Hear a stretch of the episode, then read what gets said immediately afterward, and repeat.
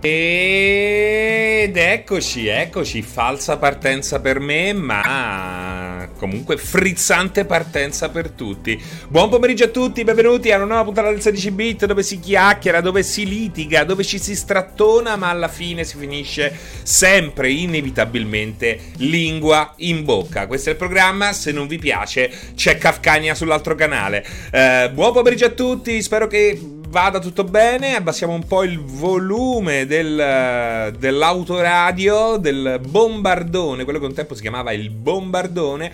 Eh, fatemi eh, sapere se comunque la musica si sente, perché la musica è essenziale, anche se Twitch fa di tutto per togliercela dalle live. Ma noi perseveriamo, perseveriamo anche grazie all'orecchio assoluto del nostro DJ in corsia, Manuel So. Grazie per tutte le canzoni che hai gentilmente donato non all'Ucraina ma a noi al 16 bit perché oh eh, pure il 16 bit merita un po' di amore. Eh, audio ok dice Mutamix ex pro da divano quando una live insieme a Kafkani l'abbiamo fatta. Ospitati dalla GameStop TV ho dovuto fare anche la tesserina e spendere tutte le carotine. Eh, questo, questo è quello che chiede GameStop.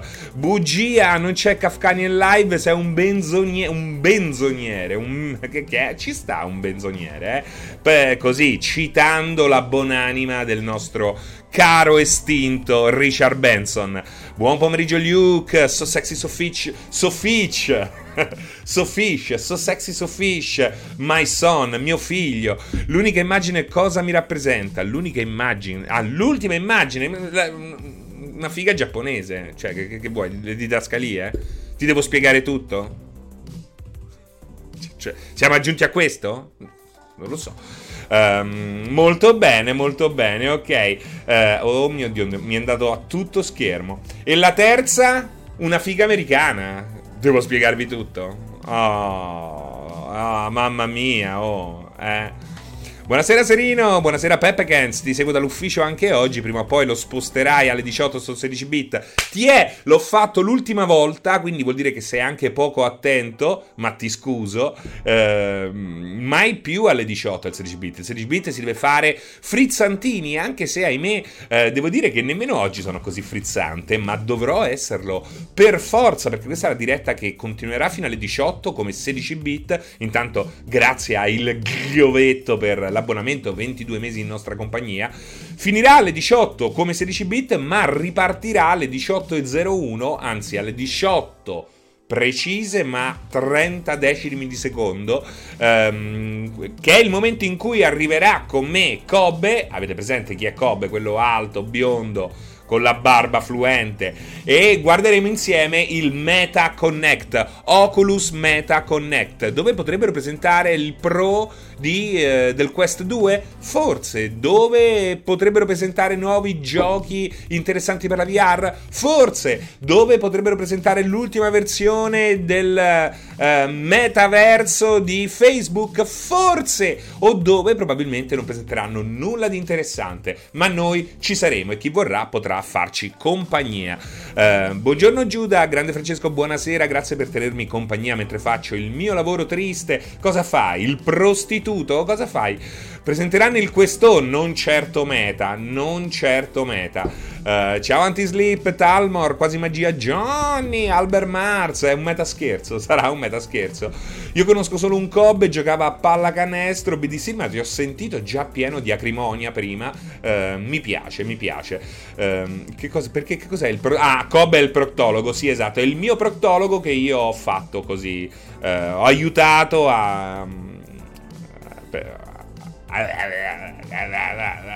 Vedete a fare le dirette con Alessio cosa succede? Potrebbe anche tornare mio padre con le sigarette? Potrebbe anche tornare tuo padre con le sigarette che sbaglia strada e compare dietro Mark Zuckerberg. Ci sarà però anche il nostro amico Carmack, ovvero uno degli ide- ideatori di Doom, Wolfenstein 3D, Spear of Destiny, Quake, che da tanto tempo è un super appassionato VR ehm, ed è bello rivederlo sulla scena perché la VR in questi ultimi anni io penso che abbia quando Palmer Lakey è stato costretto ad abbandonare, mossa schifosa politica, uno dei momenti in cui il Me Too ha raggiunto uno dei suoi punti più bassi, perché lì è stato sicuramente utilizzato come un randello per togliere di mezzo qualcuno e fregargli un po' l'idea. Questo è questo è quello che io penso sia successo. Poi avete le prove, ma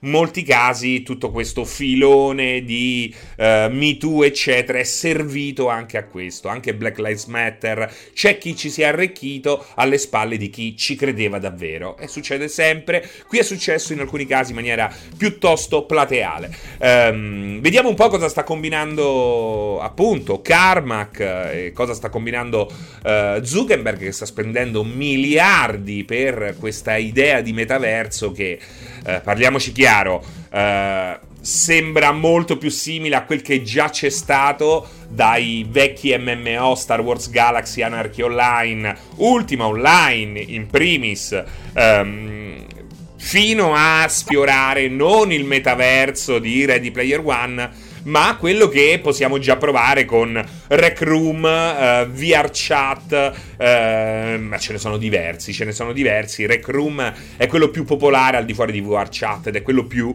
metaversoso, permettetemi uh, il neologismo. Ma che questo, ma che questo. Um, grande Francesco, buonasera, buonasera. Eh, riempio flaconi di detergente da stamattina tipo automa. Eh, beh, la fabbrica consuma, la fabbrica consuma e quindi ti siamo vicini, però almeno sono flaconi di, deter- di detergente. Torni a casa tutto profumato. Pensa se riempivi flaconi di spam, di, di, di Simmental. Peggio, eh, peggio. Uh, hai la maglietta umida? No, non è umida, è fatta così, è wet, è wet, che è una maglietta di un gioco Bethesda, ve lo ricordate? Wet, wet. Uh, L'hai pure arricchito il procologo conoscendoti? Assolutamente perché la prima volta ci vai perché sei preoccupato, la seconda volta ci vai perché ti piace. Um, Pierpacco ci ha detto che lo avete escluso, voleva partecipare alle 18. Guarda, non so che cosa è successo, io non mi occupo del palinsesto. Ma quello è un circuito di Mario Kart 8? Quale? Quale? Quale questo? No, no.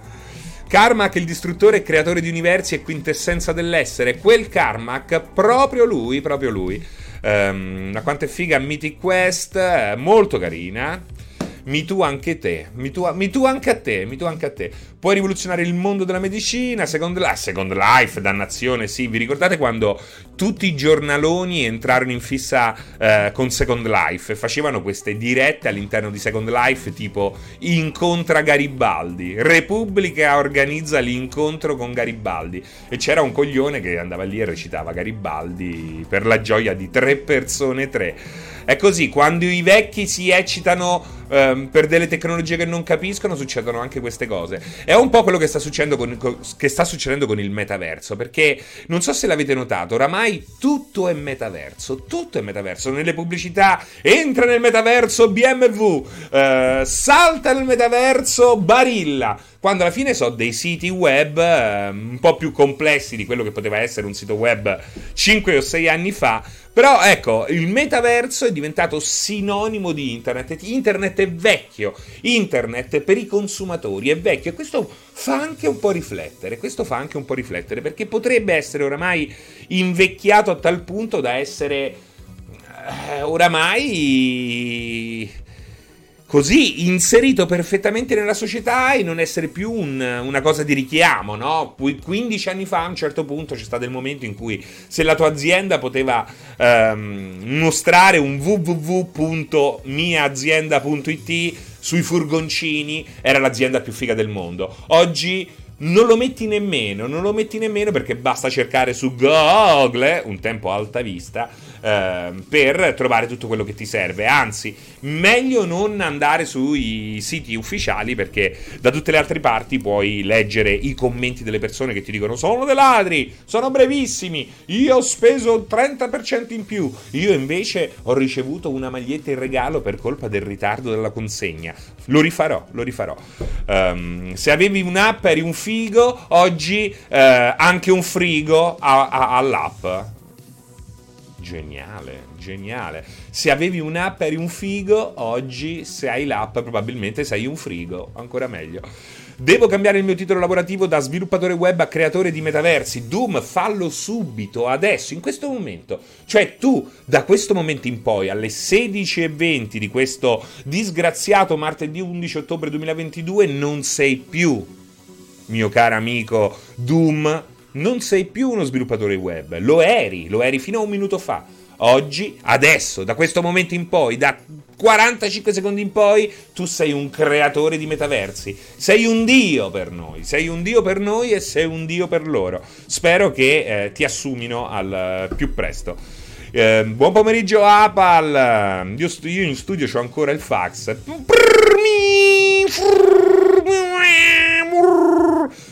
Qualche tempo fa vi avevo raccontato questa storia che ogni tanto mi ritorna in mente perché è fantastica. D'estate, eh, tre anni fa circa, ehm, ero praticamente solo io in città mentre già tutti erano andati al mare. Io stavo qui che lavoravo. A un certo punto comincio a sentire, ma a volume fortissimo, per strada, il rumore di un fax, il rumore di un modem che si collega, è la stessa cosa, no? Tra l'altro io riesco a connettermi a voce, o almeno ci riuscivo un tempo quando ero giovane, ehm, e mi chiedevo, ma da, che cazzo è che manda un fax eh, il 10 agosto alle 2 del pomeriggio con 50 gradi all'ombra quando tutti sono in ferie? E questa cosa qua si ripete per diversi giorni. A un certo punto scopro che era il merlo indiano del vicino. Bellissimo. Che aveva imparato a fare il fax benissimo. Invece adesso fa un fischio strepitoso.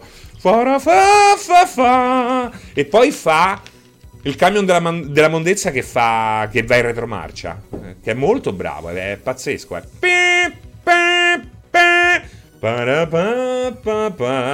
Adoro il merlo indiano del vicino. Devo dire, non mi rompi i coglioni, mi piace da morire. Poi fa anche. Fa proprio il trillo del telefono. Il suono della, rison- della, risonanza magnetica è bello. Uh, ti ricordi quel bel periodo in cui chiamavamo il tuo numero fisso pensando fosse un fax e ti si rompevano le orecchie?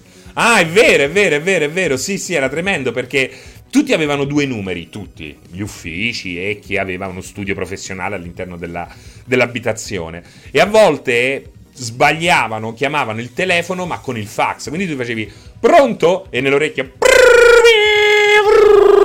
tremendo, ma devo dire preferisco il suono del fax nell'orecchio a tradimento piuttosto che... Eh, pronto? Enel? Pronto? Siamo della Telecom. Le interessa? Ma sono abbonato da dieci anni. Ah, non lo sapevo. Dovreste, dovreste. Il suono della risonanza è bello, il tubo un po' meno, io mi rifiuto sempre di fare la risonanza. Ah beh, perché ti devi infilare dentro e devi rimanere bloccato per diverso tempo. Brutto, brutto, io non l'ho mai fatto.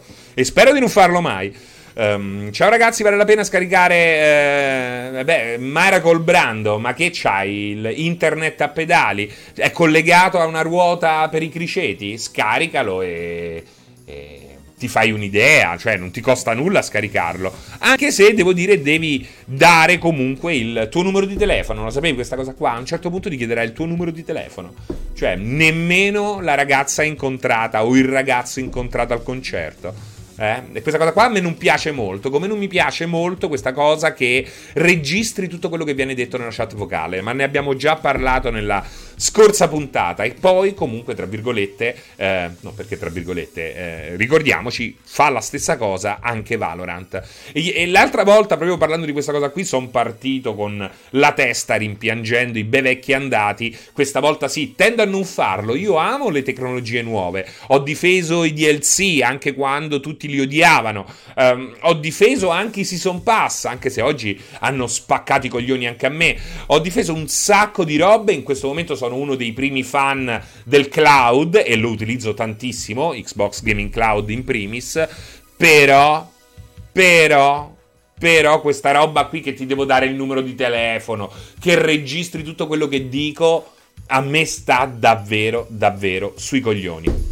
Uh, poi anche Blizzard ti chiama per cambiare i contratti della bolletta. Esatto, Black Cat. Tra l'altro, lo stesso sistema dovrebbe averlo il prossimo Call of Duty e quindi uh, di riflesso anche Warzone. Uh, dicono che serva per proteggere i giocatori dagli smurf, come avevamo già detto. io credo che probabilmente impegnandosi di più era possibile trovare altri sistemi meno invasivi e rompicoglioni. Tutte le Steam Deck acquistabili senza coda arrivano in una o due settimane, dice Renizawa. È una bella, una bella notizia. Tra l'altro, um, abbiamo delle buone notizie anche per quel che riguarda PlayStation 5 e, e Xbox. Ho detto 5, come lo dice.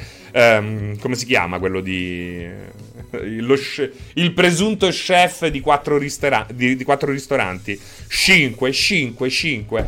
Um, sembra ecco, che ci siano delle buone notizie in America almeno ma dovrebbe eh, migliorare la situazione a cascata anche da noi. Per quel che riguarda la distribuzione di PS5 e Xbox, ehm, ci sono stati più 400% eh, su base annuale di ehm, spedizioni di PS5, quindi eh, tutte le parti in causa stanno ricevendo più unità e queste unità stanno velocemente arrivando nelle case dei giocatori e poi di qualche pezzo di merda reseller, ma ci sta, ci sta, prima o poi li uccideremo tutti però.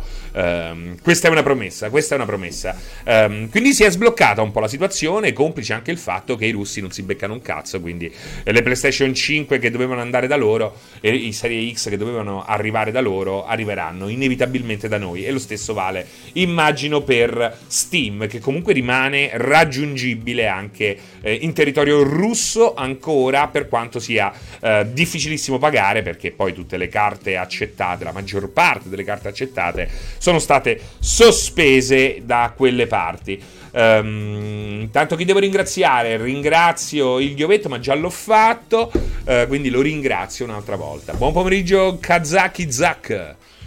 Um, io nel frattempo invece ho annullato la, Presta- la, PlayStation 5 mi sto facendo un PC con la 3080, Raper Deal, non te ne pentirai. Um, Renizawa ci sono dei deck simili non ufficiali su Amazon che fanno il loro dovere a meno della metà del prezzo. Immagino che parli del deck di, um, di Steam, di Steam Deck, il dock di Steam Deck.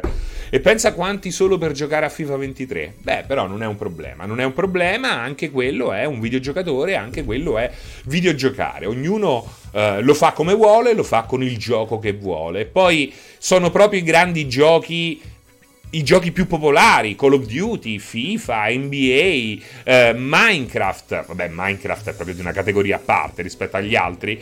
Però sono proprio questi giochi che poi allargano la base, eh, l'utenza videoludica, perché serve sempre no, un titolo di richiamo che ti faccia accendere la passione. Quindi lo ripeto da oramai 20 anni, questo è un ragionamento che faccio da 20 anni, per piacere, prima di attaccare certi fenomeni di costume, prima che di vendite come Fortnite, come FIFA, come uh, Warzone, mi raccomando, uh, pensate anche a questo, portano gente nuova. E il mondo dei videogiochi ha bisogno urgente di carne fresca, perché... Um, come succede da troppo tempo, Xbox e PlayStation se ne fottono e rimane Nintendo. Nintendo è l'unica che continua a, a, a richiamare carne fresca, fresh meat, diceva The Butcher nel primo livello di Diablo. Uh, ed è indispensabile perché quando muore Simone Wayne, quando muore Francesco Serino, quando muore Cencio 99999, che cominciamo tutti ad avere un'età, ma chi cazzo se li compra questi videogiochi? Nessuno, nessuno. Um, Roblox ha da poco annunciato di mantenere una media giornaliera ha da poco annunciato di mantenere una media giornaliera di 55 milioni di utenti attivi, sono numeri incredibili, è vero Brookhaven, ehm, consideriamo però che Roblox è il male e eh, questo, va, questo, va, detto, Roblox è il male e soprattutto, ecco, è un metaverso. Roblox è un metaverso. L'unico metaverso popolare è l'unico che non si chiama metaverso. Fa ridere questa cosa qui. Eh, ma non è che è tanto pieno di merda, perché da un certo punto di vista Roblox è veramente un grandissimo progetto, perché permette ai più piccoli eh, di...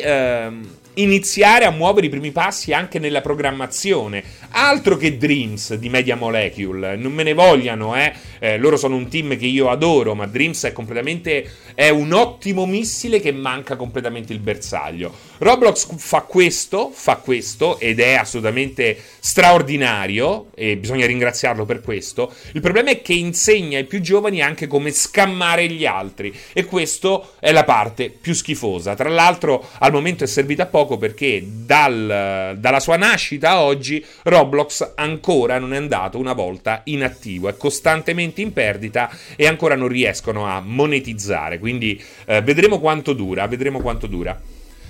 Uh, Roblox è il diavolo formato codice, ma 55 milioni è un numero di utenti giornalieri spaventoso per qualsiasi piattaforma. Gli insegna la vita, dice Black Cat. Da un certo punto è vero. Da un certo punto di vista. Da un certo punto. Da un certo punto è vero.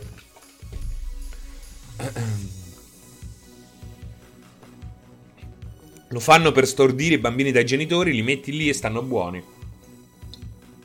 Beh, questo vale anche per uh, la birra, eh? il whisky, vale anche per il gas. Li lasci lì col gas acceso, stanno lì e sono buoni, non, non si lamentano più. Uh, però, ecco, uh, loro proprio per scelta. Io ho una figlia a cui non sto. Ehm, non sto. Eh, non la spingo a giocare a nulla magari le consiglio qualche gioco, fa- ha la possibilità di accedere a tantissimi giochi, ma io vedo in che modo lei utilizza liberamente, senza la mia influenza, quello che le piace di più. Io Roblox gliel'ho sempre detto, ammazza, guarda quanto è brutto, ma è meglio che giochi a quell'altro.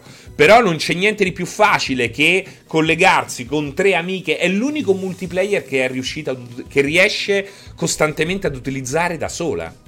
E io non ce la lascio eh, per un'ora, due ore. Non, non, sono il genitore che va in pizzeria con la figlia per darle il cellulare. Mia figlia il cellulare al ristorante ce l'ha avuto due volte quando effettivamente mi stavo rompendo il cazzo anche io. Ok? Ehm, quindi, anzi, guardo costantemente quelli che lo fanno con un occhio non di disprezzo, di più, anche se devo fare mea culpa, io sono una delle persone che passa moltissimo tempo sul tablet. E lei mi dice cazzo qua papà quanto, quanto tempo passi col tablet? E a volte mi fa schifo, vorrei guardarla più negli occhi piuttosto che guardare il tablet, però poi ci ho riflettuto insieme a lei, gli ho detto amore mio ma io un tempo leggevo il giornale, sono sempre stato un grandissimo lettore di giornali, eh, mi informavo, lo uso per lavoro, eh, leggo le ultime notizie, notizie, ci scrivo. Quello che un tempo avrei fatto con eh, una dozzina di strumenti diversi, oggi lo faccio soltanto con questo e quindi eh, questo mi cattura troppo tempo, troppo tempo, questo è innegabile. Ti fai dare del voi da tua figlia? Certo, certo, è, primo, è la prima regola del mio, del mio modo di vedere l'educazione esatto. E se non mi dà del voi sono scudisciate. Hai detto questo, quindi è l'iPad. No, non ho detto questo, ho detto questo. Ho detto questo. Ragazzi, eh, non mi fate dubitare del nome, eh, perché questo O è un nome eccezionale. Um, Fra, mentre dicevi vorrei guardarla più negli occhi, Spotify mi ha messo Have You Forgotten dei Red House Painters, mi viene da piangere. Uh, signor padre come nei film di Miyazaki. esatto, Pasquanchez. Del Vossia, del Vossia ah, solo lei lo sa. Del Vossia me lo può dare soltanto quando sto giocando a Crusader Kings 3. Um, ehm, grazie per il follow a Elena Fian. Grazie um, a tutti voi ragazzi che avete scelto il 16 bit per passare questo pomeriggio. Uh, grazie anche a Bone Scale, a Black Cat. Um, i ragione o hai ragione, eh, GM Kill, Starlink, tutti quelli che non ho salutato fino a questo momento. Chi c'è anche? Simon Wave. TV, qualcun altro? Qualcun altro? C'è anche il cuoricino viola di Mr. Ser. No, com'è? Mistergio, Mistergio 23. Grazie Mistergio 23, grazie a Elena Fian. Benvenuti all'interno della grande famiglia di multiplayer.it. Um, vi ricordo, perché l'ho detto all'inizio ed è giusto ripeterlo anche durante il 16 bit, che alle 18 non chiuderò la live, ma cambierà qui l'impostazione grafica con un clic, sarà tutto fatto al computer e chiamerò anche il mio amico e collega Cobbe con il quale seguiremo il Meta Connect. Um, giocherai a Pentiment, credo che sia una delle poche certezze in questo mondo. Veramente. È una delle poche certezze in questo mondo e sono io che gioco a Pentiment. Fra, ma alla fine ci sarai a Lucca? Eh, non ho più risposto. Potrebbero aver scelto qualcun altro al posto mio. Chissà, chissà. Um, e Giordana che dice? Che, che c'entra Giordana? Cioè, è una delle cose certe al mondo? Giordana? Nero Inc? Che cosa intendi? Francesco, tua figlia è più grande di Rebecca? Sì, di due anni se non sbaglio. Alle 18 dice anche Giordana. Come 18 alle 10 dice anche Giordana? Ma, ma di che cosa stai parlando? Veramente? Va, vado a controllare. Vado a controllare. Uh, MetaConnect con Francesco e Cobbe. Quindi no, non, non, o è stato cambiato in questo momento, ma l'avevo letto anche prima e non, non c'era un riferimento a Giordana. Ah, c'è sul sito? Perché sul sito non è stato cambiato. Perché hanno praticamente messo tutti i nomi. Nessuno voleva fare la diretta con me per MetaConnect. Alla fine hanno, hanno inculato Cobbe. E quindi dovrà venire per forza lui. è così, eh. Mm. Ma che cazzo è MetaConnect? È Meta, è Zuckerberg, Carmack e altri sviluppatori che parlano delle ultime novità di Meta e di, della VR, di VR. Si parlerà di VR. Se lo merita è l'ultimo arrivato. Meta dichiarata attività terroristica dalla Russia.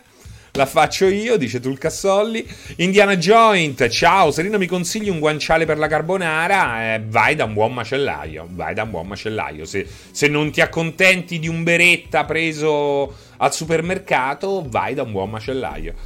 Um, ah, oddio, io ancora faccio fatica a ricondurre il termine meta a Facebook. Eh, eh, no, meta, meta. Non si chiama più Facebook, si chiama meta. A dire il vero, Pierpaolo si è lamentato per essere stato estromesso dalla live. Sì, ma lui dice no e poi se ne lamenta. È così. Ci sarà pure Kabilame, immagino. Sì, ci sarà anche lui, ci sarà anche lui. Io so soltanto che il nuovo update, update di Meta ha rincoglionito il visore al lavoro, momenti di panico. Che cosa gli ha fatto? Dimmi di più. Io spero in Half-Life Alyx su MetaQuest 2. No, t'attacchi al cazzo, Air Foxy, ma lo potrai giocare presto su PlayStation VR 2. Um, il beretta è buona per preparare la carbonara ai miei gatti. Eh, esagerato. Mangiate solo. Ecco, ecco, è perfetto. Guarda, per ricollegarmi a, anche a un discorso legato a Non Sky. Questa cosa qui che su internet eh, il benchmark è per forza il massimo. Adesso lo so che magari stavi scherzando, eh, ma, o forse no, o forse no. Però comunque è questa un po' la prassi, no?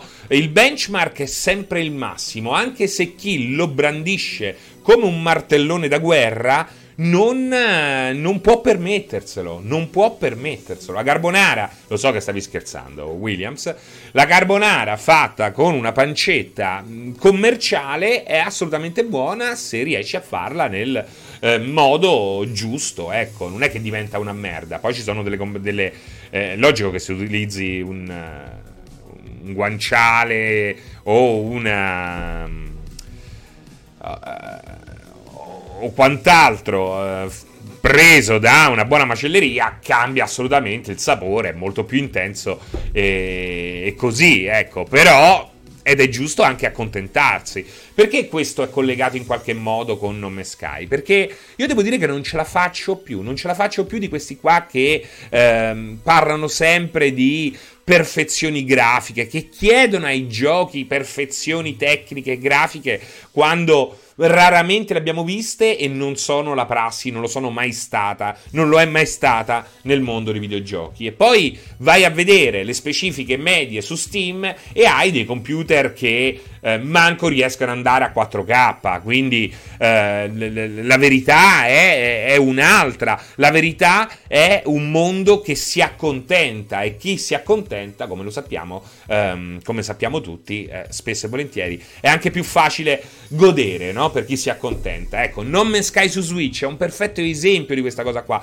Come lo è stato in passato. Ehm, The Witcher 3. Alla fine è vero che questi due giochi, se li colleghi alla televisione con Switch, beh, porca miseria, stai al limite eh, della dignità grafica. Però ci puoi giocare e soprattutto nel momento in cui restringi la loro grafica sullo schermo portatile di, um, di Switch, ma anche di, di, di Steam Deck, beh, eh, su quegli schermi emergono i colori e viene nascosta la, la, mancanza di dettaglio e a quel punto poco importa se una texture è eh, più o meno compressa o più o meno cristallina come lo sarebbe su una PS5 o su una 3090 o quant'altro. E molte persone si accontentano anche perché il No Man's Sky su Switch, a parte che è un porting prodigioso, e questo va detto con tutti i suoi limiti, eh, ma è un porting prodigioso, è uscita anche la mia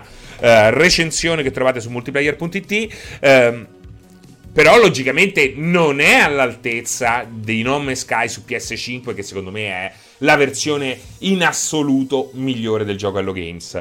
Uh, però anche sti cazzi perché per chi ci giocherà la prima volta o per chi ha soltanto Nintendo Switch questa versione di Nome Sky è la versione migliore possibile. Nel momento in cui rimane la sostanza, il gameplay è immutato e comunque il gioco è di qualità, e lo è nel caso di Nome Sky e The Witcher 3, alla fine chi se ne fotte se ci sto giocando su un riquadro grande come un francobollo eh, così grande o comunque ci sto giocando a dettaglio basso è comunque dignitoso è comunque sufficiente per godere quello che da sempre è il cuore di un videogioco, anche se eh, qualcuno sta facendo di tutto per farvelo dimenticare, che è il gameplay. Il gameplay regge anche a 6,40x480. Non a caso i giochi migliori della storia dei videogiochi probabilmente appartengono a quel periodo là in cui eh, a spaccare eh, era il 640x480 e l'alta definizione mh, mm, era soltanto un film e un buon libro sulla musica. Se, se, se, se, de cos'è, se. Io ho una Steam Deck da due mesi e non la sto toccando, anche se su Twitch, su Switch gioco quasi solo terze parti. Il motivo è che ormai su Switch c'è quasi tutto ed è più leggera. Beh, c'è quasi tutto. Beh, su Steam Deck forse c'è anche il triplo della roba. Ma dai, Seri, sii serio. Eccoli qua, eccoli che arrivano, eh. Quelli a cui ho offeso la sorella. Che cosa sono serio? Ma voi siate seri. Voi siate seri. Ma che cazzo volete? Ma che cazzo volete da noi? Ma è possibile giocare come cazzo uno vuole, senza che qualcuno si senta superiore a me? A me già fa schifo 1440p. Eh, perché sei, sei, sei. No, sei un cazzo di nobile di merda. È quello probabilmente. Francesco, io devo fare una confessione sul gameplay non capito. Death Stranding, porca vacca che gioco, non l'avevo capito, lo sto amando. Ah, pensavo che non l'avessi ancora capito. Ah, sono contento che l'hai. che hai sbloccato la situazione. Eh, la prima volta che sono atterrato su un pianeta in bianco e nero, ancora lo ricordo, dice quasi magia Johnny. Io che gioco ancora con una 750, dice il Ghiovetto. Giudicare gli altri in base alle console mi pare giusto. dice, ma non è manco in base alle console, è in base a, uh, alla qualità con il quale stanno giocando a un particolare titolo. Uh, ha ragionissima fra questi parlando più di risoluzione frame rate che di giochi veri e propri. E poi, cioè, ormai ma, mi rompe proprio il cazzo. Nel momento in cui devi scrivere una recensione di. Non lo so, di un gioco che è molto bello, a un certo punto c'è qualche calo di frame rate. E tu scrivi un pezzo e poi devi scrivere c'è qualche calo di frame rate. Ma veramente, ma che importanza ha? Io non lo voglio più scrivere. Ecco, lo puoi scrivere in un caso come quello di The Witcher e di No Man's Sky, dove il gioco già esiste e qui effettivamente ehm, hai un articolo che deve interessare chi probabilmente è intenzionato anche a un doppio acquisto o un terzo acquisto. C'è chi non Sky ha comprato tre o quattro volte o comunque ci gioca su diverse piattaforme. In quel caso potrebbe avere più senso, ma su una recensione normale, il fatto che un gioco perda qualche frame che lo devi mettere tra gli elementi negativi. Mi sembra così puerile, così trascina in basso tutto. Non ha davvero nessun senso. Conta come difetto, mamma mia, mamma mia, che brutto mondo in cui vivi. Ma io non vivo nel tuo stesso mondo, quindi vai a farti fottere. Vai a leggerti le riviste degli anni Ottanta, guida ai videogiochi, computer più videogiochi, eh? C'era Fabio Rossi. Questo gioco ha i poligoni un po' tagliati con l'accetta. E i giochi andavano a 15 frame al secondo. Andavano a 15 frame al secondo. Dai, leggi, vatti a leggere Consolmania. Con tutto il rispetto per Consolmania, eh, ma erano altri anni. Che poi, come al solito, ecco, del 79, come al solito sono quelli vecchi. Sono quelli vecchi come me. Solo che io, fortunatamente, ancora non mi sono rincoglionito. O forse sto nel mentre, eh. Però c'ho ancora qualche bagliore di, di lucidità. Meglio un calo di frame rate o creep come OST di un gioco? Molto meglio un calo di frame rate, ma anche 12 cali di frame rate. Um, adesso il pubblico è più esuggente, Aseri. Ma come parli poi Aseri? Come quello Aseri, non ci hai capito un cazzo. Arriva Dark Joe, la merda del cazzo mio, che mi viene a dire che non ci ho capito nulla. La gente è più esigente. Ma chi è sta gente? Ma hai visto quanto ha venduto The Witcher 3 su, su Switch? Guarda che Switch è la console più venduta che c'è in circolazione. Ma di chi, di, di chi è? Di, di chi cazzo parli? Ma di chi parli?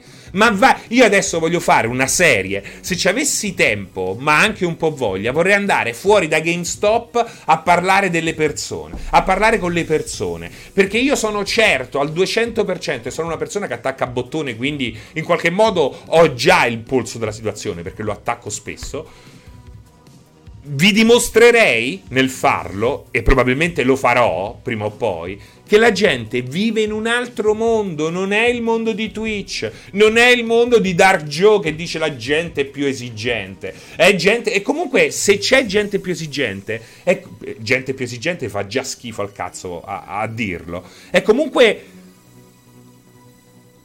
e comunque quelli, cioè quelli magari fanno gli esigenti da una parte, ma di nascosto giocano anche loro alla peggio merda, perché tutti giocano a quello che è bello e spesso quello che è bello, spesso e volentieri nel mondo dei videogiochi, quello che è bello non è eh, non coincide con quello che è pulito. Anzi, la pulizia estrema da sempre. E tranne rarissime circostanze, davvero mi, ricor- mi, mi vengono in mente soltanto un paio di giochi Sony, The Last of Us parte 2 e God of War. Tranne in rarissimi casi, la pulizia non coincide con un buon gameplay, anzi è la morte, è la tomba di un buon gameplay, perché i gameplay sono quelli che vanno a rompere la, la, perfezione hollywoodiana che vi vogliono far passare per qualità. Ma questo non è un film, questo non è Dahmer, questo non è eh, American Horror Story o un prodotto americano per eh, bocche larghe e cuori infranti. Questo è il videogioco, è più una serie televisiva inglese, denti storti ma tanto tanto cuore. E infatti gli inglesi, agli inglesi appartiene una delle eh, scuole videoludiche più, più belle, più appassionanti, più interessanti. Non a caso uno dei giochi più potenti di sempre è The Binding of Isaac, che tutt'oggi, dopo più di dieci anni, è ancora giocato. Però, Francesco, non è un piacere vedere un Titanfall 2 che esce su PS4 con patch day 1, day 1 di 50 mega, tecnicamente inappuntabile e super gameplay? Non riesco a capire. Non riesco a capire il non riesco a capire il, il, nesso. Non è un piacere vedere un Titanfall 2 che esce su PS4 con patch day 1 da 50 mega. Tecnicamente inappuntabile, perché non riesco a capirlo.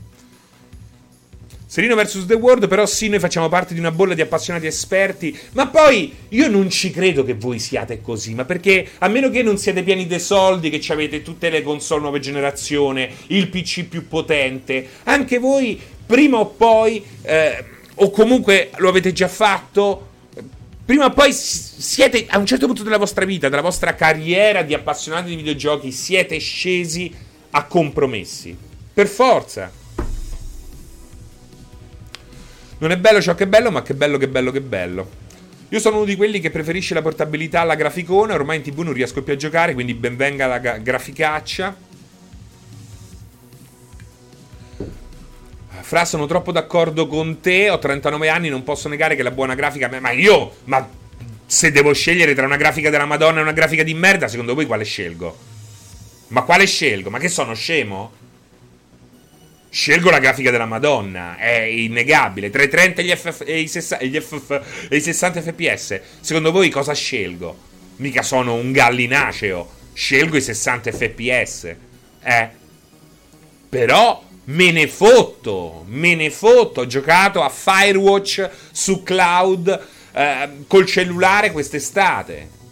Me ne fottevo se andava a 25 frame al secondo perché il collegamento non era dei migliori. Eh, sto giocando a Nome Sky qua E devo dire, me ne fotto. Me ne fotto di come eh, gira, con, di tutti i suoi limiti grafici. È bello da morire, è bello da morire nonostante i limiti. Guardate che figo.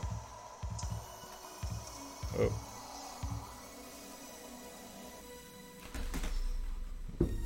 Anche Dio ha scelto la grafica della Madonna. Beh, lo, a guardarti non si direbbe.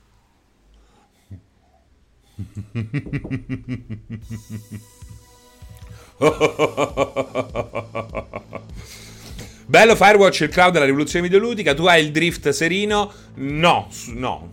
No, dici io? Io soffro di drift? Sai che mi sta dando fastidio della mia Xbox One S? I caricamenti infiniti per il resto ancora, non ci, ancora ci sta. Ah, One S, non Series S. Ok. Fra, hai fatto usare la Switch a Alessio perché si intravede una strana macchia a schermo. Hai fatto una nuova run a Nome Sky? Io faccio sempre nuove run a Nome Sky e poi comunque non puoi importare i tuoi salvataggi. E comunque con il nuovo um, aggiornamento Waypoint um, rivedono hanno rivisto alcune cose molto molto importanti e se hai un vecchio salvataggio c'è il rischio che sia andato leggermente a puttane se hai costruito una build um, perfetta al millimetro perché hanno rivisto l'inventario, quanto possono essere... Um, quanto funzionano in sinergia le diverse tecnologie, hanno rivisto diverse cose che comunque spingono al, al riavvio, alla nuova run. Poi ricordi- vi ricordo sempre che se non l'avete già fatto, fatelo. Finite la trama principale di Nome Sky perché merita, è bellissima, è bellissima. E spiega anche nella lore come il ripartire da zero faccia parte di quell'universo. È, è bellissima questa cosa qua, questo concetto qui. La sudata sotto l'ascella fa sempre parte della sfumatura della maglietta? Non lo so, fammi vedere. Sono un po' sudato, ma sono qui a parlarvi da 52 Sono qui a parlarvi da 52 minuti ininterrottamente. Lo farò fino alle 19 per 3 ore. Puoi anche non spaccare il cazzo con uh, la sudata dell'ascella. Oppure puoi venire qui ad asciugarmi. Ancora meglio. Eh, non è vero, da 42 ci sono 10 minuti di ritardo, ma io già inizio a parlare quando ci sta il pre-live. Uh, ciao Camo Misfortune, quando esce Barner ci farai qualche live? Probabile, perché no? Perché no? Francia, anche domani dobbiamo aspettarci la fuga del Pianesani. Non lo sappiamo, però domani aspettatevi la grande prova banana per Pierpaolo. Cioè, è... quello sarà il momento centrale della puntata del cortocircuito di domani. E poi ho la maglietta con scritto wet, quindi ci sta. Uh, fra classifica dei tre disastri Bethesda, Wet, Rogue Warrior, Brink. Cioè, devo fare la classifica di qual è il più disastroso? Allora, il più disastroso è Rogue Warrior. Il secondo è Wet, al terzo posto Brink. Quindi è il meno disastroso dei tre, secondo me, è Brink. Uh, buonasera a tutti, ciao Vitone, come stai? Io vorrei uno Space of Thieves da Rare, dice The Misto Boy Live. Uh, la prova banana, sì, sì, la prova banana. Avremo tre banane e un dildo. Vedremo se riuscirà a riconoscere le diverse marche. È, questa è la sfida che aspetta Pierpaolo. Se lo, se lo, dici così, Fra sembra chissà cosa dovrà fare Pier con una banana. Beh, perché eh, il, la malizia è negli occhi di chi guarda e nelle orecchie di chi ascolta. Tre banane e un uomo ci saranno. esatto, Robitex. Tre banane e un uomo. Fra che ne pensi di questa grande Sony che ancora non si decide a fare uno showcase? È in programma qualcosa secondo te oppure no? Sì, sì, è in programma qualche cosa. Uh, non sappiamo però quando. La, la comunicazione di Sony è. Eh, la critichiamo oramai in maniera costante. Se a loro va bene, va bene anche a me. No, a, a me non va bene, mi fa schifo. Intanto nel frattempo fuori è cominciato a diluviare. A diluviare. La malizia è negli occhi di chi scureggia. È reboot di Tre uomini e una gamba? No, no, no, perché non ci sono banane. Pensa e ti dice esattamente marca e modello del dildo. Pensa, sì, dice, è incredibile. Ma Sega?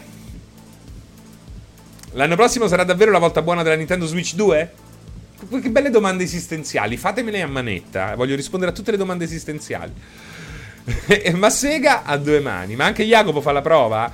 Certo, certo, assolutamente. Perché porteremo su un piattino in diretta soltanto metà banane, l'altra metà è in mano, in mano a Jacopo. Fanno bene alla pelle le banane, certo se te le mangi è meglio, dice Daniro. Walkman, ciao, ben trovato. È stato bello conoscerti di persona alla Gamescom. Non mi ricordo di te. Quando c'è, è vero, ci siamo. Io ho incontrato una persona. No, due persone ho incontrato e una probabilmente eri te. È stato un piacere anche mio.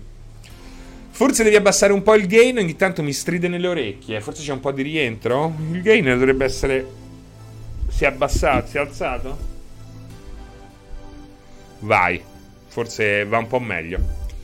Due persone, ha incontrato due persone.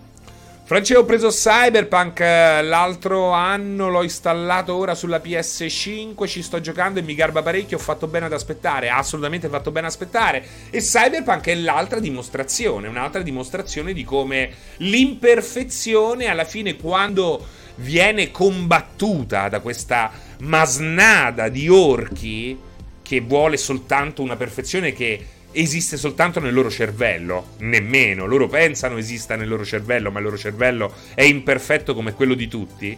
Ecco, spesso e volentieri si finisce per con il rischio di uccidere un prodotto che ha tutta la dignità per poter vivere, sopravvivere e fare anche bene al botteghino.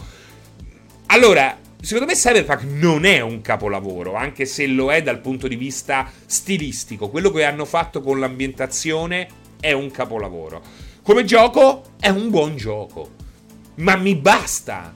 Cioè, perché io devo distruggere un prodotto se non è un capolavoro? Ma che, che modo di vedere è? È la stessa cosa poi che si estende al lato tecnico di questi titoli.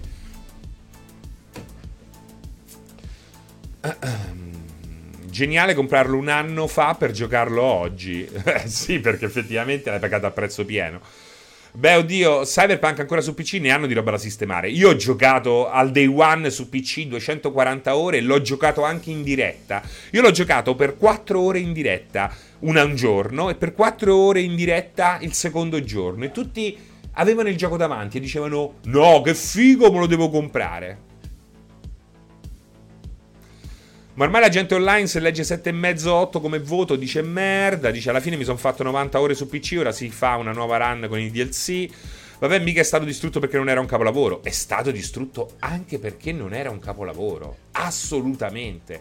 C'è stata una parte di gente che si è lamentata di come il gioco è uscito sulle console, in versione console, ma quelle persone là hanno cercato di far passare eh, una eh, il messaggio che il gioco fosse una merda e non lo è mai stato. E ti consiglio di evitare di chiedermi approfondimenti perché ho centinaia di, e centinaia di messaggi di gente che poi ti, ti, ti, ti, augura la morte a te e ai tuoi cari. Quindi pensate che gente è.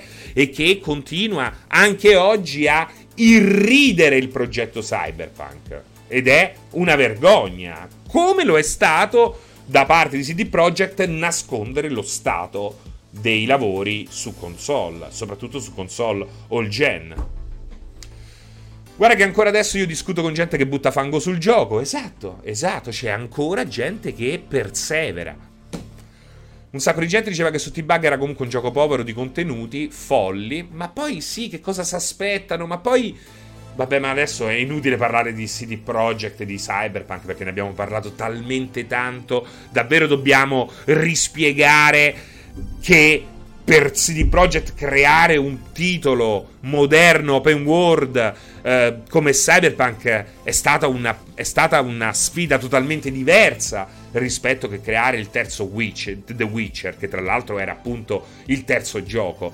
È inutile continuare a ripetere che Cyberpunk 2077 non lo devi mettere accanto a The Witcher 3, ma lo devi mettere accanto a The Witcher 1, perché quello rappresenta. E ricordiamoci anche che di open world così non li fa più nessuno. E se qualcuno osa fare qualche cosa, ti esce fuori una roba come Agent of Mayhem o l'ultimo um, Saints Row, roba che non ha davvero nulla a che fare con Cyberpunk e ancora meno con il re dell'open world presente, moderno, futuristico che è GTA. Io aspetto solo il DLC per buttarci su altre 400 ore. Io ho giocato 250 e passa ore a Cyberpunk. Mi viene ancora voglia di giocarlo, ma aspetto l'espansione. Comunque, prima di tutto, l'amicizia, dice Branchia. Ci sta, ci sta. Vabbè, ora lo, eh, l'open world di CP non è sta rivoluzione, eh. Infatti l'ho messo sotto, l'ho messo sotto a... Ma perché non vuole, non vuole e non poteva essere una rivoluzione.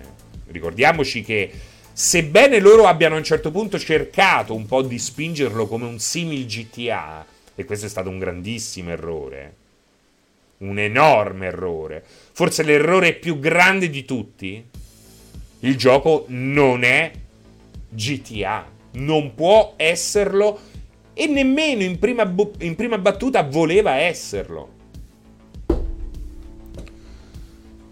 Possiamo spezzare una lancia a favore di CD Projekt per essere il primo titolo in cui si sparacchia. Il gameplay è tutt'altro che una merda. Bellissimo, il gameplay è fighissimo. Il gameplay è fighissimo, ragazzi.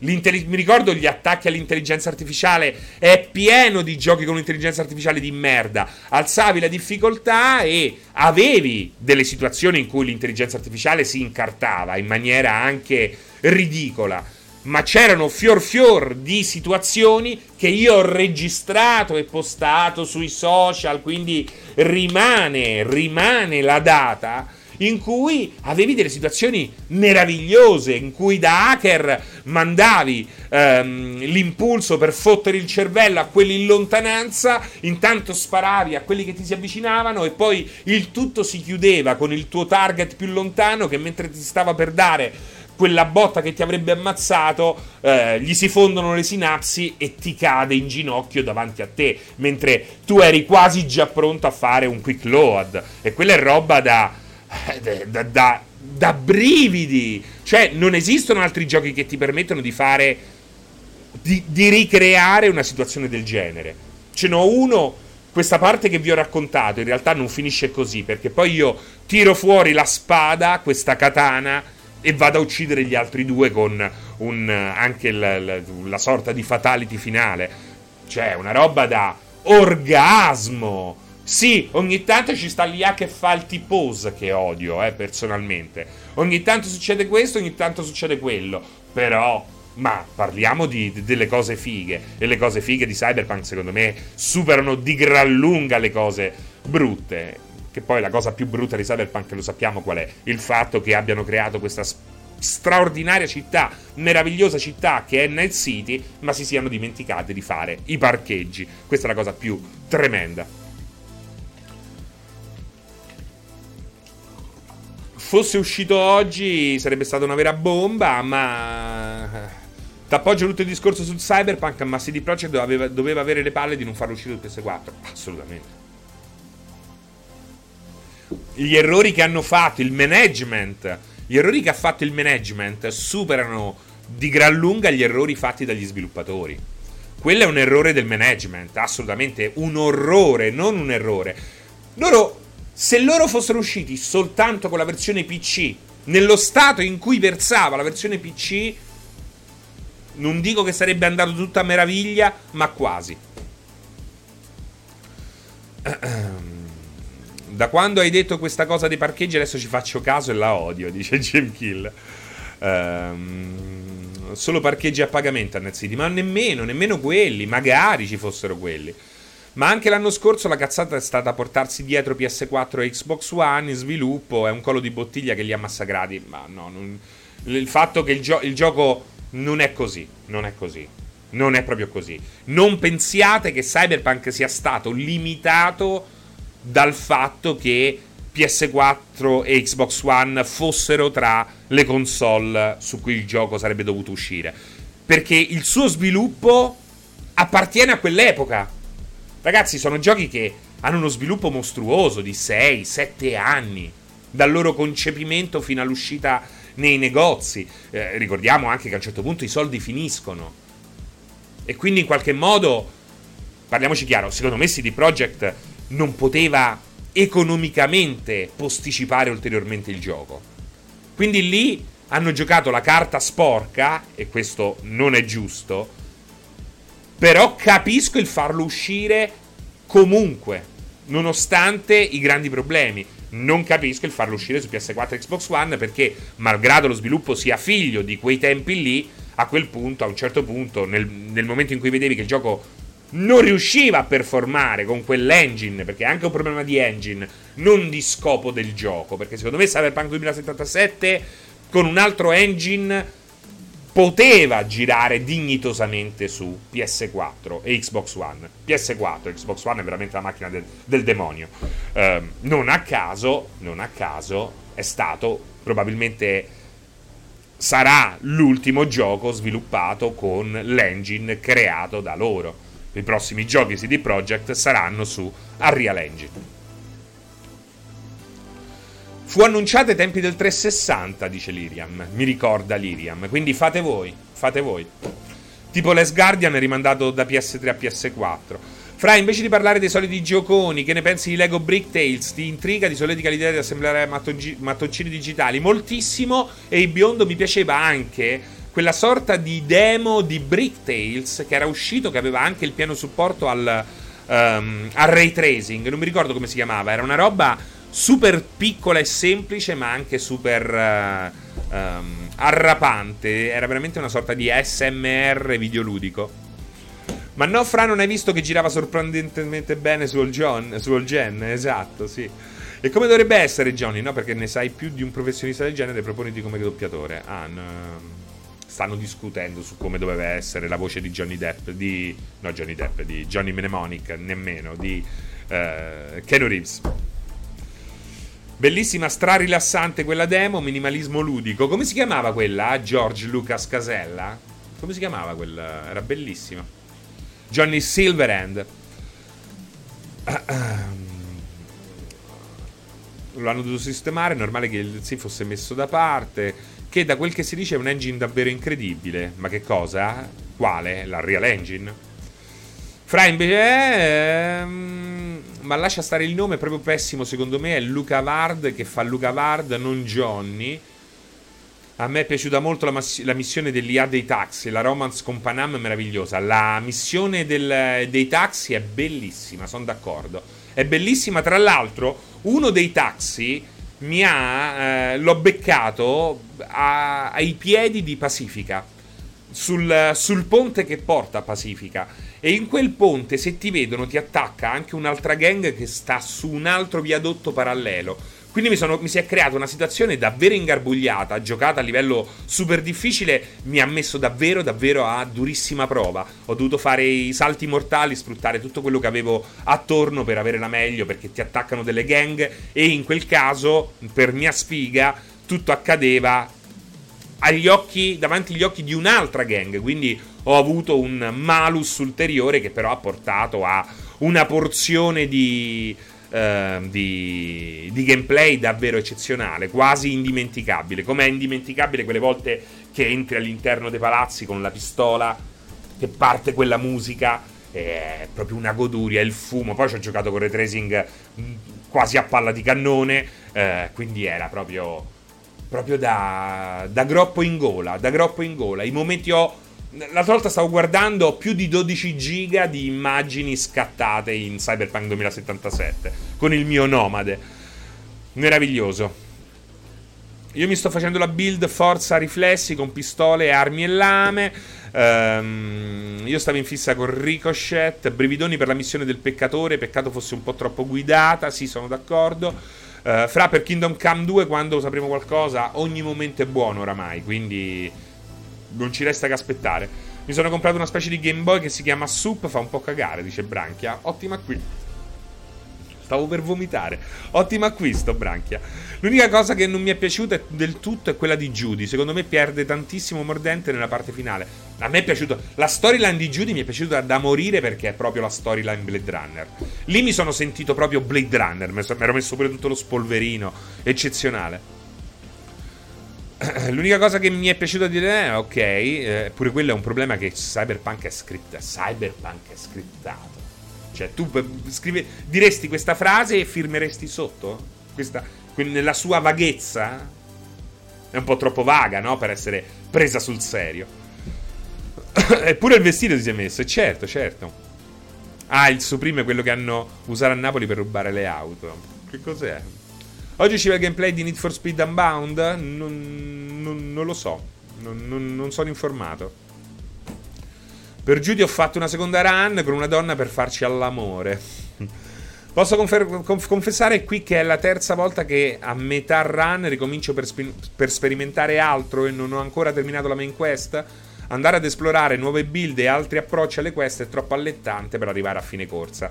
Sì, anche se Ken Sand io devo. Eh, avrei preferito un. Ecco, poi se vogliamo parlare dei difetti, perché poi come sempre i difetti ci sono, come in ogni gioco, ed è bello andare a toccare i difetti reali. Ehm, in questo caso abbiamo, intanto manca il concetto di umanità. E questo è molto grave, secondo me. Era una roba che andava messa per bilanciare un po' le build e quanto puoi spingerti con. Um, le, le, le, gli impianti cibernetici. Eh, e poi abbiamo degli alberi che poi sono stati rivisti, eh, degli alberi abilità che a un certo punto diciamo sì, es- è difficile riuscire a completarli tutti, diciamo che in una singola run non puoi, però avrei preferito da questo punto di vista una maggiore cattiveria. Fra, a breve inizierò The Stranding eh, e la cosa che mi incuriosisce di più è la reazione che avrò nell'approccio ad un tipo di gioco diciamo un po' anomalo. Però vedi, non capisco perché voi abbiate paura ad approcciarvi a qualche cosa di diverso. Cioè, ma che siete? Cioè, avrai un minimo no, di, di, rispetto nei tuoi riguardi. Che cosa pensi che, che accada? L'unica cosa che ti consiglio è arrivare, cioè eh, nella prima area, quando il gioco inizia, quella prima area è un'area tutorial e tende ad essere molto statica. Il gioco parte davvero dal terzo capitolo in poi. Quindi, nel momento in cui ti rompi i coglioni di quella prima area, avanza. Poi, intanto, puoi ritornarci dopo. Ok? Se poi non ti rompi i coglioni della prima area e vuoi fare tutto a 5 stelle subito, fallo senza problemi. Sappi però che molte delle caratteristiche più fighe del gioco, che lo rendono più divertente e vario, vengono introdotte dal terzo capitolo in poi. Per esempio, dove piove nella prima area, cioè nella prima area piove sempre nello stesso posto. Per esempio, ti faccio un esempio proprio a caso. Nella seconda area, invece, hai un meteo dinamico, più o meno dinamico, e questo ti consente di eh, o ti spinge, ti obbliga in alcuni casi ad adottare dei detour, delle strade alternative perché è meglio così in certi casi. In altri casi o in altre situazioni, in altri momenti del gioco puoi tranquillamente affrontare anche una tempesta di BT senza nessun problema. Anzi, in alcuni casi è giusto anche andarsela a cercare, ma in altri no, in altri no. Fra, sto a 11 ore di Yakuza 0, figo, ma passando da 50 ore di dialogo consecutivo a menarsi a vista per strada. Ma passano da 50 ore di dialogo consecutivo a menarsi a vista per strada. È quello il bello. È proprio quello il bello. È come nei film di Mario Merola, è così. A me è mancato molto esplorare più ambienti random interni. Il classico apri bloccato è veramente brutto. Kensand, lo so, ma ci sono anche un bel po' di interni. Eh. eh. Ricordiamoci questo: ci sono un bel po' di interni. Ce ne sono anche Anzi, potremmo anche definirli abbondanti gli interni di Cyberpunk 2077 rispetto ad altri open world. Eh, lì è, è, logico che quando sei totalmente preso dall'ambientazione vorresti aprire tutte le porte. Però a che servirebbe? Eh, ci deve essere anche un gameplay e devi mettere una fine al, ai contenuti. Eh. Vediamo un po' che cosa mi dice Vince. Cosa è successo? Mi arriva un tweet da Vincenzo. Vediamo un po' che c'è scritto. Cosa c'è scritto? La sentite la pioggia voi nel frattempo? Cazzo, quanto ci sta mettendo ad aprire questo tweet? Che cos'è? Dai, che so curioso! Ah, Need for Speed. C'è il trailer di Need for Speed. C'è il trailer di... Vogliamo vedere? Ma serio a Roma piove? Qui sereno? E eh, allora vengo, eh. E allora vengo. Dove stai? Te a Civitavecchia? Allora, secondo te stasera mostrano GTA San Andreas? Sicuro. Ah, beh, cazzo, Jim Kill. Ma è vero, lo sai che avevo completamente rimosso il fatto che San Andreas sarebbe arrivato su Oculus Quest in VR? Ma magari sarebbe bellissimo, eh. Sarebbe bellissimo. Ah, ma sono solo 30 secondi. Allora niente, andatevela a vedere tra, da voi. Eh, non è questo il programma per vedersi le, le, i trailer di Need for Speed. Preparo lo spritz sul terrazzo. Mamma mia, eh. Mamma mia, verrei di corsa. Guarda, guarda, guarda, guarda che scatto. Guarda che scatto. Uh, fra una pregunta, dici Marcone, non so se sia la sede uh, giusta, ma ad oggi che ne pensi dell'acquisto di Xbox Series S come entrée anche per giocare meglio a cose come Cyberpunk? Un giorno prenderò PS5, ma penso a una sua ipotetica versione Slim. Ma non capisco perché non, tu, tu non prenda in considerazione anche Serie X a questo punto. Però io trovo che Serie S sia una console eccezionale. Io penso che Serie S sia una console eccezionale. Sempre per lo, per lo stesso discorso di prima. Quando mandavamo a fare in culo i puristi della risoluzione, del frame rate. Serie S è una console eccezionale. Non ti permette di giocare a palla di cannone, come probabilmente non ti permette di fare il tuo computer di cui nascondi le specifiche, ma fai finta di avere una 3090 come le merde. Ehm, però, appunto, è un entrée per un mondo che probabilmente potrebbe piacerti al tal punto da spingerti poi a fare un upgrade a Serie X, per esempio. Quindi, secondo me, Serie S la trovi, ehm, è eh, tra virgolette economica, è eh, straordinariamente utile in vista Game Pass.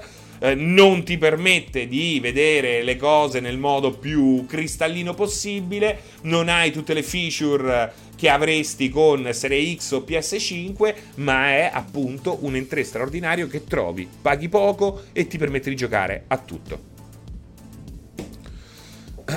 Però ad oggi c'è il rischio che le cose più nuove non saranno supportate nei prossimi anni. Ah! Ah! E se la vende quando ci sarà un gioco. Ma questo, questa persona qua non ha ancora comprato PS5, sta ancora con PS4, non ci avrà manco il PC. Ma cos'è che cazzo gliene frega a lui? E fra quattro anni si comprerà qualche, qualche altra cosa. È così. Ma poi voglio vedere cosa non gira. Eh, tanto tutto dovrà girare anche su PS4. Che è, che, che è, più debole di serie S. Quindi fai un po' te. Intanto tutto dovrà girare anche su PS4. Magari fra due anni morimo tutti. Oltretutto ci puoi giocare in cloud, eh? Ci puoi giocare anche in cloud con Serie S.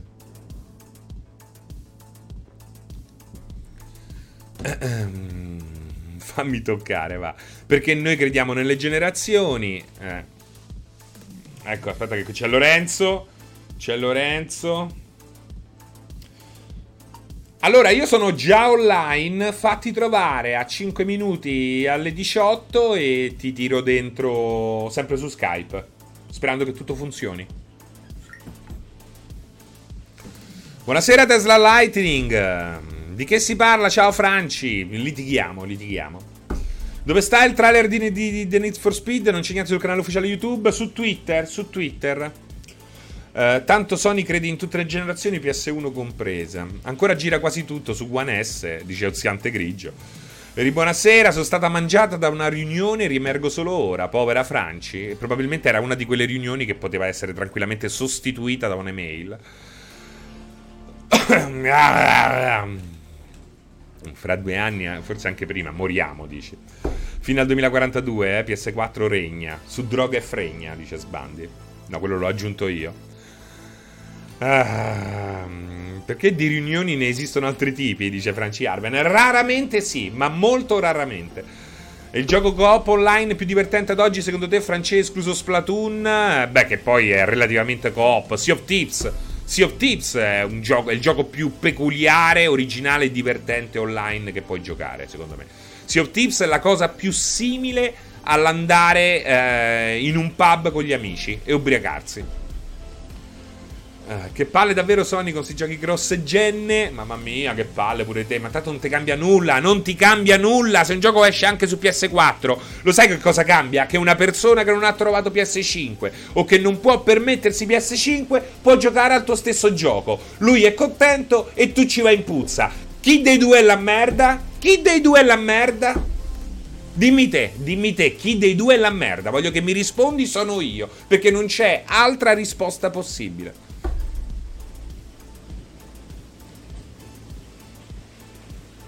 Sì, il MetaConnect lo seguiremo, qui non staccheremo nemmeno un secondo la diretta. Alle 17.55 porteremo dentro Cobb che mi farà compagnia durante il, la conferenza, chiamiamola così, di Meta sulla VR e vedremo un po' che cosa hanno da dirci. segui a me nulla, ma così non ingrana la next gen. Ma non cambia, non esiste. Che cosa vuol dire ingranare la next gen? Che cosa vuol dire una next gen che ingrana e una next gen che non ingrana? Cioè, far finta che un gioco giri solo su PS5? Quello è ingranare la, la next gen. Fare finta che un gioco giri solo su PS5? Eh? Così finalmente qualcuno dice: Oh, la next gen ha ingranato, eh? Perché stanno facendo finta che quel gioco non possa girare su PS4? Ciao Fran, non so se rispecchia il tuo genere, ma Magic the Gathering ci hai mai giocato? Poeta maledetto, eh, ero lì quando il gioco uscì in America. Cioè, io sono stato. Eh, me lo sono beccato tutto in faccia la prima ondata, non il gioco, il, il, il PC, eh, eh, ma il gioco di, di carte. Eh, vendeva una strategia e tattica le, i mazzi di esportazione, di importazione ehm, dall'America e comprammo con Attilio questi due mazzi e ci abbiamo giocato tutta l'estate. Ci abbiamo giocato un altro po' la seconda estate, poi ho mandato tutto a fanculo come faccio di solito.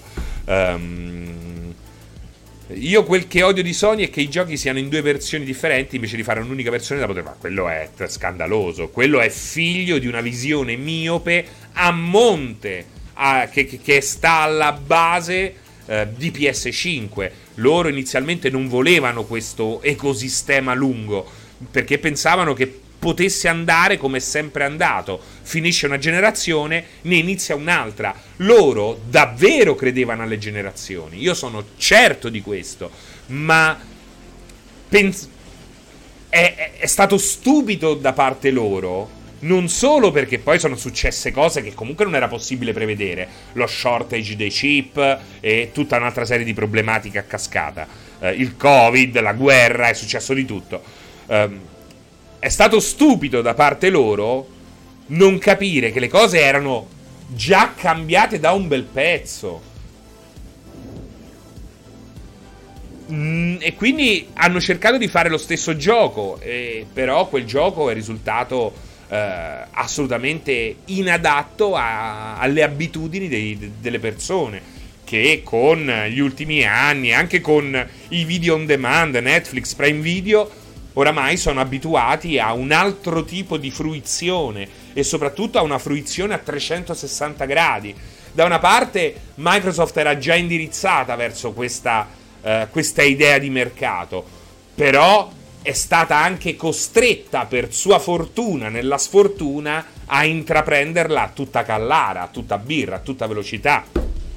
Perché? Perché era l'unica via d'uscita dopo un quinquennio disastroso come quello di Xbox One, che è veramente a, dove Xbox ha toccato il suo punto più basso.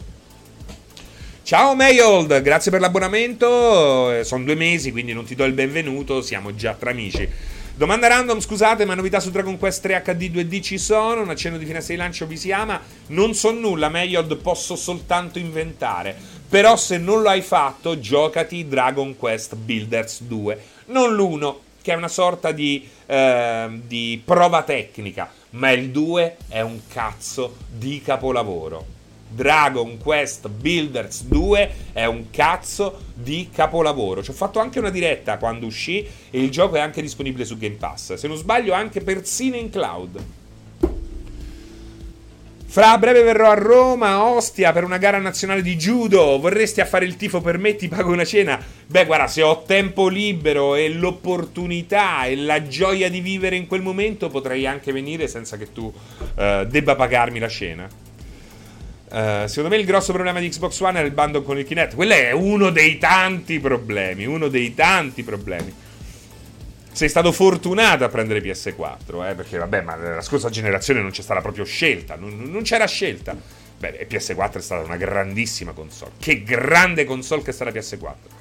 Io ho giocato al primo e se dici che è così bello, magari su Switch ci si può fare un pensierino. Guarda, io il primo l'ho giocato, ma fino a un certo punto, perché a un certo punto non ce l'ho fatta più, molto ripetitivo, ma il 2 è un gioco da urlo, non sto scherzando. Lo so che se non avete il figone che spara e scopa non, non vi divertite più, il maschio alfa.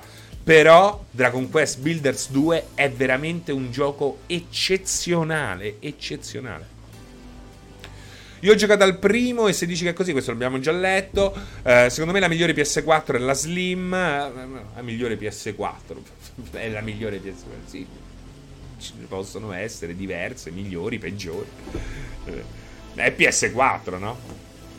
C'è un po' di grinding, ma sono d'accordo, ho capito, raga, ma tu non è che è il grinding. Il grinding non lo puoi definire. È come quelli che ormai definiscono tutti, tutte le missioni eh, fetch quest. Hanno imparato questi termini che la gente impara dai forum, da altri sbullonati che trovano in giro come loro e ripetono all'infinito. E vabbè, se uno mi dice di andare a prendermi 5 mutande, sì, sarà una fetch quest, ma dipende come è impostata. Fetch quest o grinding sono due eh, concetti che secondo me vanno sottolineati nel momento in cui diventano Uh, in cui, nel momento in cui sono predominanti all'interno dell'economia di un gioco. Cioè, grinding ce l'ha Destiny. Destiny è grinding, dannazione.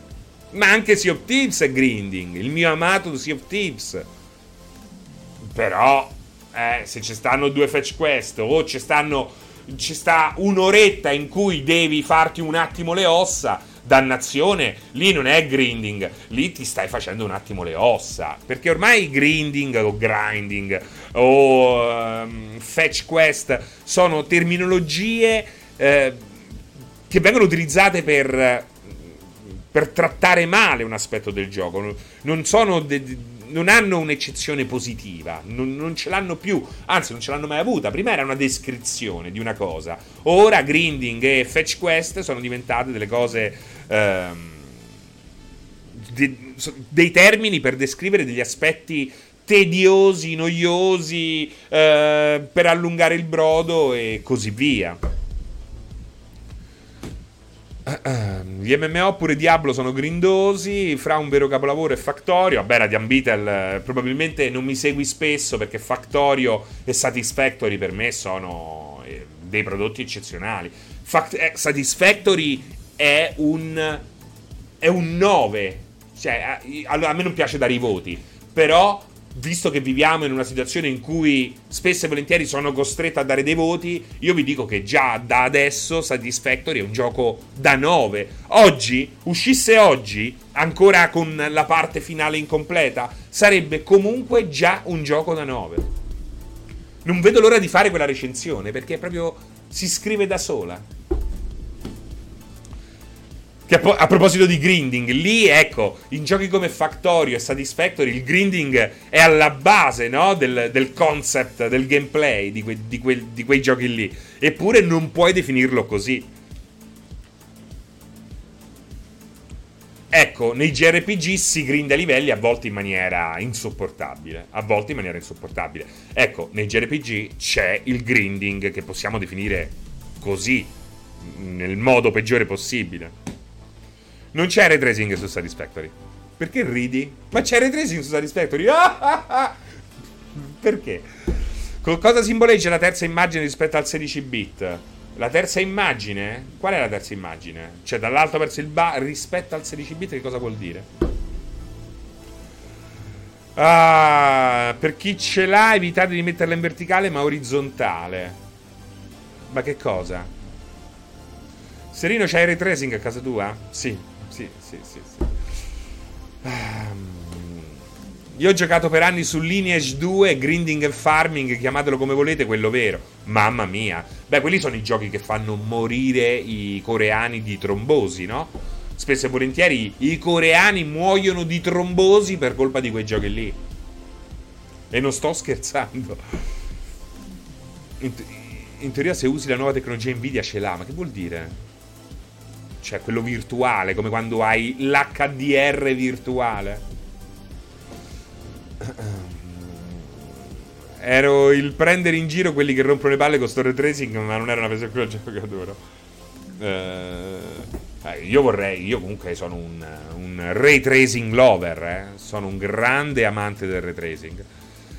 Eh, vecchio giocatore di Ultima Online, altro che grinding. Però ecco Cantilux, lì potevi fare tutt'altro, e quello è il bello di quei vecchi giochi lì. È, è quello il bello di quei metaversi lì. Eh? Utilizziamo i termini giusti. Prima che ce li inculino quelli che non ne sanno nulla. Eh? Perché io ho giocato una vita a Ultima Online collegandomi al server Chesapeake dalle 3 di mattina in poi per non pagare la bolletta di. Eh, di come si chiamava? Oddio, di Telecom. No, di Telecom, della SIP. Eh, e facevo tutt'altro. Io credo di non aver mai grindato in vita mia eh, a Ultima Online. Ecco, la forza di quei giochi lì, la forza di quei metaversi lì, è proprio questo. Cioè tu potevi fare tutt'altro, tu potevi vivere la tua vita alternativa. E da World of Warcraft, World of Warcraft in poi, ecco, la pulizia che ci toglie libertà, perché World of Warcraft è stato questo, ha messo ordine all'interno di questi metaversi, imbrigliandoli, togliendogli la libertà in nome di una pulizia estrema, che c'è stata però soltanto un anno dopo l'uscita, e in nome di quest che tutti, anche i più idioti, potevano seguire. Un tempo non c'erano le quest, ma c'era la profondità di una vita parallela. Io non dico che tutti debbano essere così i giochi, perché è logico che molte persone preferiscano un approccio più narrativo o quant'altro.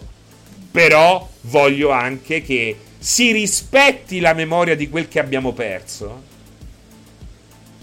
e che soprattutto venga ristabilita una Pax e si torni ad offrire quel che non c'è più. Oggi si parla di endgame. L'endgame è il concetto che mi fa più orrore in assoluto. Più orrore in assoluto perché l'unico endgame che merita di essere vissuto è l'endgame che non esiste. Quando il gioco ti dà una profondità tale, come ti dava Star Wars Galaxies, o quando un gioco ti dà, ti mette in una posizione in cui fa parte della lore il tuo continuare a giocare, in questo caso posso citare Monster Hunter, non hai bisogno di un endgame L'endgame, quello che ti, ti, ti, quello che ti spacciano per endgame, è la fine del gioco. Solo che la gente continua a giocarci come se fosse metadone. Perché ormai i giochi sono costruiti proprio per tenerti imbrigliato a loro.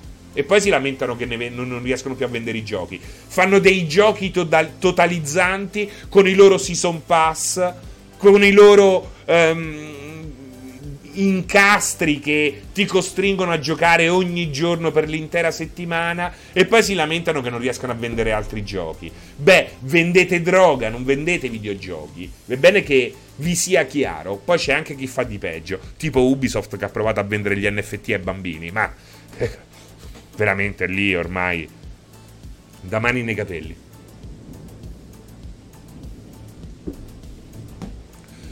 World of Warcraft ha dovuto smettere tutte queste invasive.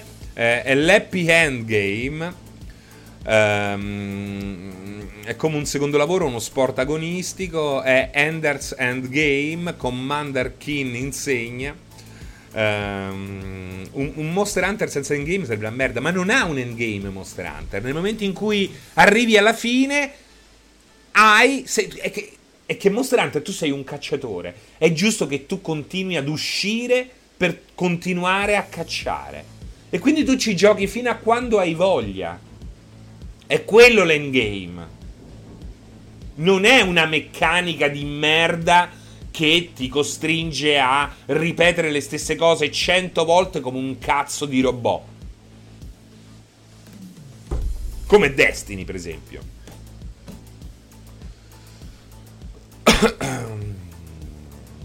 Ci giocano per farmarti il set meta. Certo, se vuoi continuare a giocare, hai, continui ad avere degli obiettivi. Ma non c'è un concetto di endgame. Come dice Dan Storter, il main game di Monster Hunter è il tutorial. Perché non c'è un endgame. È un flusso continuo. Guardate che è una differenza sostanziale.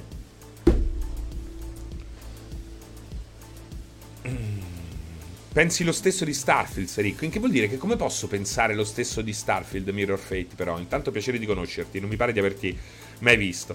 I Mordor di Monolith, infatti, sono... I Mordor di Monolith sono dei giochi di merda che si salvano grazie a un sistema di combattimento accettabile e a una grandissima idea che hanno anche ehm, trademarkato. Nessuno può riprendere il sistema di rivalità dei Mordor, che è eccezionale. Dici perché non lo vediamo da nessun'altra parte? Perché è loro, proprietario. Chi lo vuole fare deve fare un reverse engineering e reinvert- reinventarsi un modo per farlo. Eh? Scusami se mi permetto, ma Starfield non è ancora uscito, sembra prima provarlo. Ma non riesco a capire. Ehm... Però quello che intendi, Mirror Fate, eh? Dico Starfield con i pianeti procedurali, se uno vuole può andare avanti ad anni. Mm, no, no, dipende. Dipende da quello che ci sarà attorno a Starfield. Perché sicuramente, essendo un GDR Bethesda, come tutti i GDR Bethesda, come tutti gli Elder Scrolls, ha diverse simulazioni che ti consentono di vivere la vita del mercante, per esempio, no? O nel caso di Starfield, chissà, esplorare però lì ci sono tanti uh, what if di mezzo, tanti punti interrogativi. Perché uh, i pianeti di Starfield saranno un mix tra procedurale e fatto a mano. E da quel che si capisce e si intuisce non saranno totalmente esplorabili, ma avranno degli appezzamenti più o meno grandi, più o meno open world. Questo è quello che traspare, perché da questo punto di vista, se non sbaglio, non hanno fatto completa chiarezza. Se qualcuno invece mi vuole... No, non in stile Elite Dangerous. Elite Dangerous tu puoi atterrare in ogni angolo di un pianeta. Ecco, in stile potrebbe essere uno stile più evoluto di quello utilizzato da BioWare per Andromeda. Ecco, però lì c'è da capire quanta simulazione c'è dietro, quanto io posso permettermi di vivere la mia vita alternativa all'interno di Starfield. Ehm, eh, sarà molto interessante scoprirlo. Ecco, sono quelle le cose che vorrei sentirmi dire piuttosto che farmi vedere altri 5 minuti di gameplay sparso. Devo dire che la presentazione a Los Angeles alle 3, a, a quello che era un tempo alle 3, è stata molto esaustiva. Quanto è durata? 15-20 minuti, di quella non mi posso lamentare. Però ci sono ancora diversi dubbi molto, molto importanti per che, una volta risolti ci permetteranno finalmente di capire che tipo di gioco sarà Starfield. Logicamente è lecito aspettarsi, con un minimo di intelligenza e di, ehm, di conoscenza storica, una sovrapposizione tra il concept di un Elder Scrolls e quello appunto di un Fallout, però in un contesto molto open perché si va al di là di una regione, si va al di là di una nazione, si va al di là di un pianeta, ma c'è uno spicchio d'universo che dovrebbe fornirci una stratificazione di gameplay in grado di permetterci di vivere all'interno di Starfield, non solo di giocare a Starfield e portare a termine le sue storyline. Secondo te su Starfield metteranno anche la costruzione di avamposti tipo Fallout 4, magari meglio? Beh, qualche cosa sulle costruzioni dovrebbe esserci. Bisogna vedere se sarà uh, sulla falsa riga di Fallout 4. Io devo dire che l'ho apprezzato molto, eh, quell'aspetto di Fallout 4.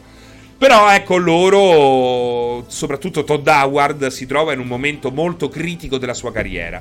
Um, io sono un grande fan di Elder Scrolls dal primissimo, da Elder Scrolls 1 Arena.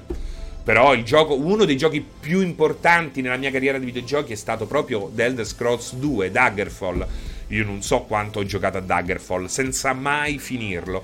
Daggerfall era una roba straordinaria, era il tentativo più concreto di portare il GDR, carta e penna e dadi all'interno di un videogioco. Lo si vedeva proprio nel modo in cui venivi introdotto alla partita e nella grande libertà che ti veniva concessa, anche di giocare semplicemente di ruolo.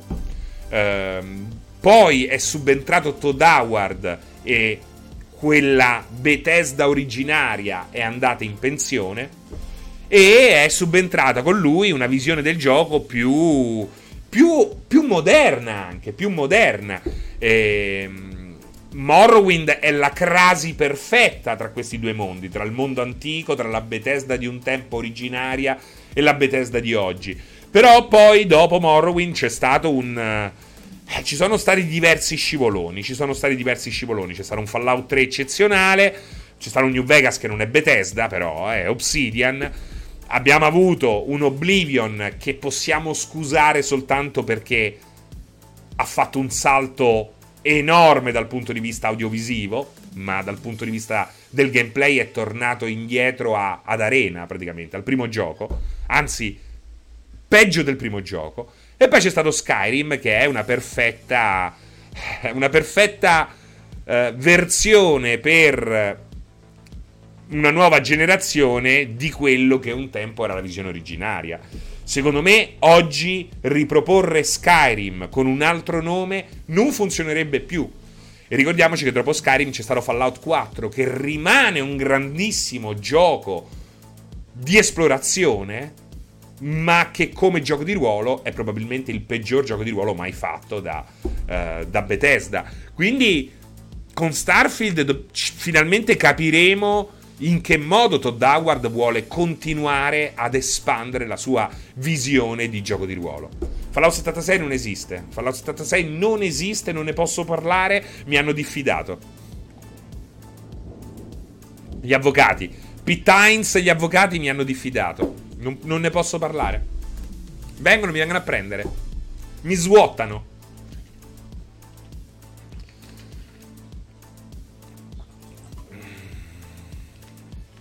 Scusate, si è già parlato della, per una nuova generazione, è un, è un, eufemismo. Posso dire una cavolata, dice Cutolo, mi sono ravvicinato a Battlefield 2042 ed è migliorato parecchio, mi sta piacendo. È come sono, è, è, un po' come gli stronzi fritti di Febo de Terrestre che potete sperimentare in Olanda, soprattutto ad Amsterdam. In fondo sono degli, ston- degli stronzi fritti, ma costano poco e quando sei lì eh, in nottata, in after, sono deliziosi, ma rimangono comunque degli stronzi fritti. È anche vero che il genere post-apocalittico ha rotto il cazzo ormai. Vabbè, quello non, non, c'entra nulla. Forse sì, forse no, però non c'entra nulla, no? Um, Febo de Terrestre. Andate a leggere, cercate su Google Febo de Terrestre. Ma Battlefield 2042 non verrà abbandonato e sarà un buon gioco. Forse l'anno prossimo, o forse mai.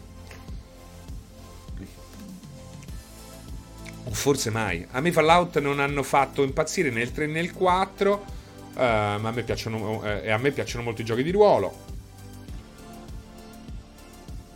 Beh, il, beh, il 3 secondo me. Il 3 è molto semplice.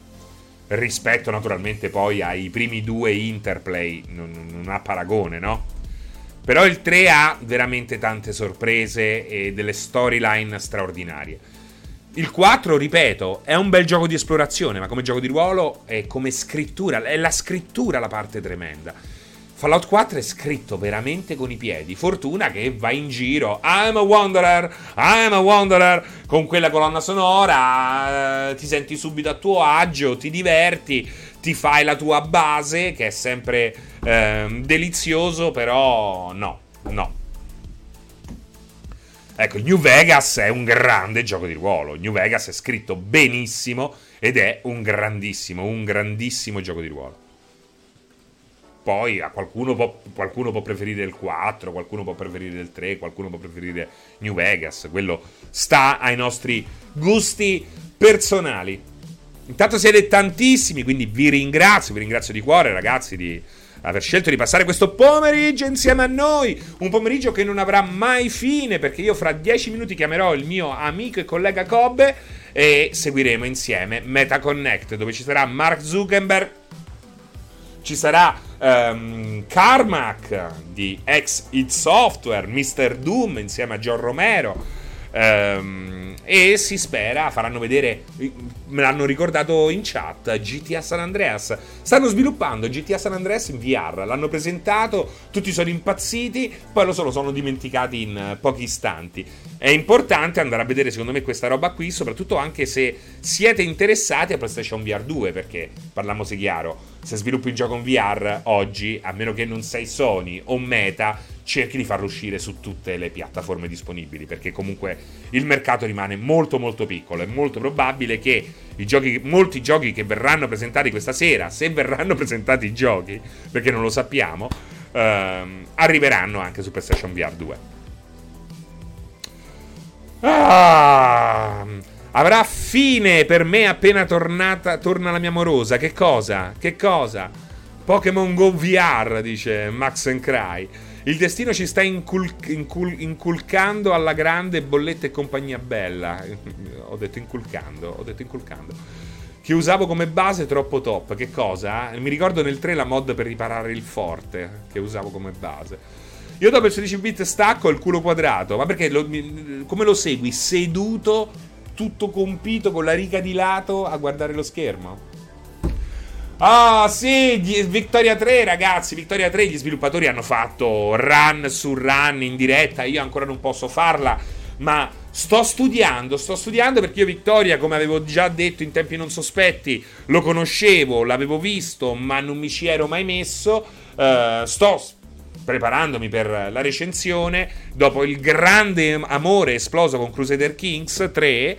Um, ehm, ecco, eh Sto, sto diventando pazzo. Vittoria 3 mi sta facendo uscire pazzo. Posso dire questo? Sto diventando pazzo per colpa di Vittoria 3. Perché poi cosa succede? Tu arrivi nel 1900 e devi combattere con Victoria, che è il boss finale, ed è praticamente impossibile sconfiggerla.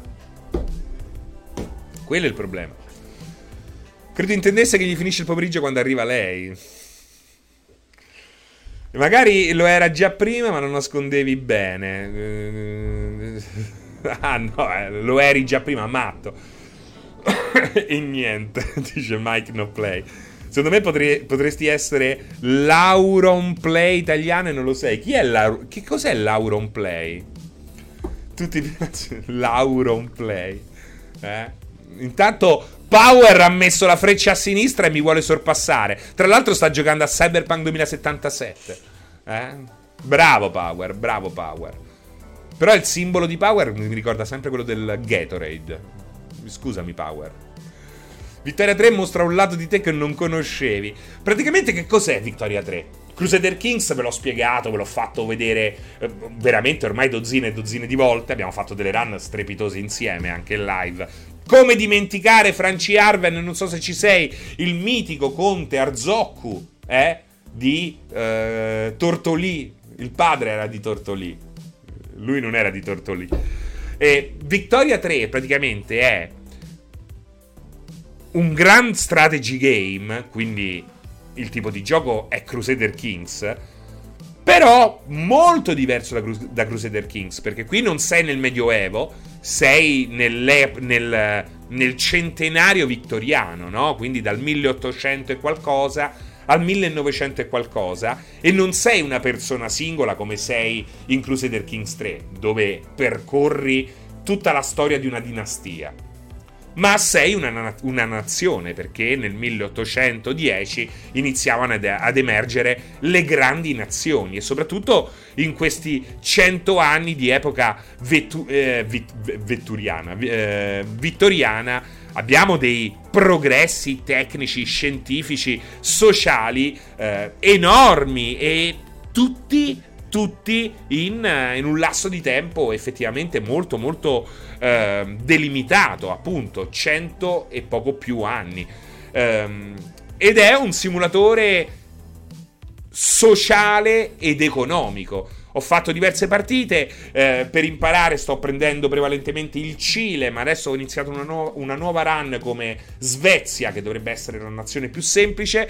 Col Cile è stato veramente bellissimo, infatti ho voglia di ri, ri, ri, ricominciare con il Cile dopo aver imparato diverse nuove cose ehm, giocando con la Svezia e ti ritrovi in una situazione, il Cile ci stanno i, come si chiamano, i caudigli, che praticamente sono tutti fascistoni, ehm, hai un, gov- un governo, un potere economico basato sugli oligarchi come la Russia di oggi, ma non solo la Russia, ehm, e sei abbastanza arretrato dal punto di vista tecnologico e, e anche a livello di importanza sul mercato, quindi eh, devi prima di tutto pensare al, tuo, al, sostentamento del tuo popolo, ma poi devi anche iniziare a pensare a come diventare una potenza economica. Eh, ed è bello perché non ci sono i soldi.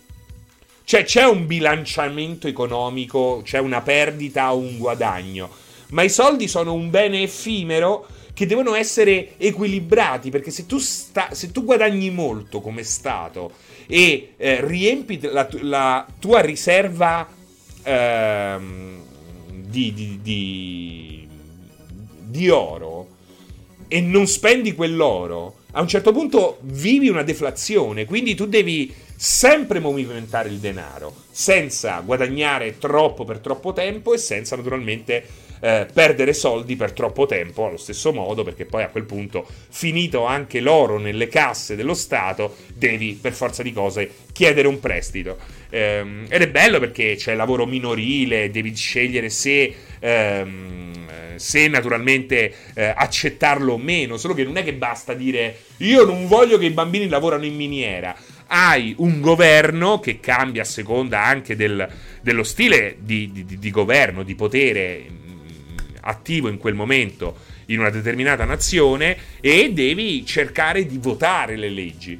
Ed è tutto molto complesso, ma anche tutto, tutto molto bello, perché tu ti fai, cioè, per esempio, eh, allevi bestiame, poi sblocchi l'allevamento intensivo, ma con, la, con, l'allevamento intensivo hai bisogno anche di ehm, l, l, una roba chimica che serve per fare più grano perché naturalmente le bestie utilizzeranno più grano.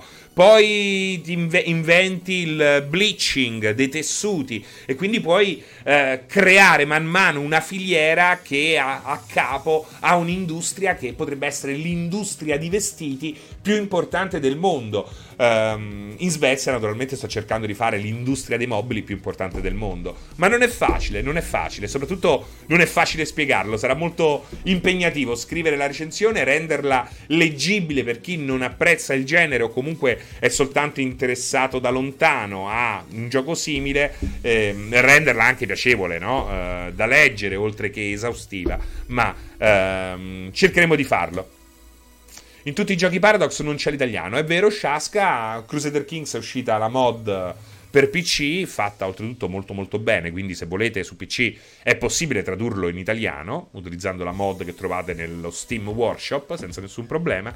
Per Victoria probabilmente anche arriverà, ma ci vorrà tempo. Stiamo parlando di Victoria 3. Ciao Mastoz, ben trovato. Ah,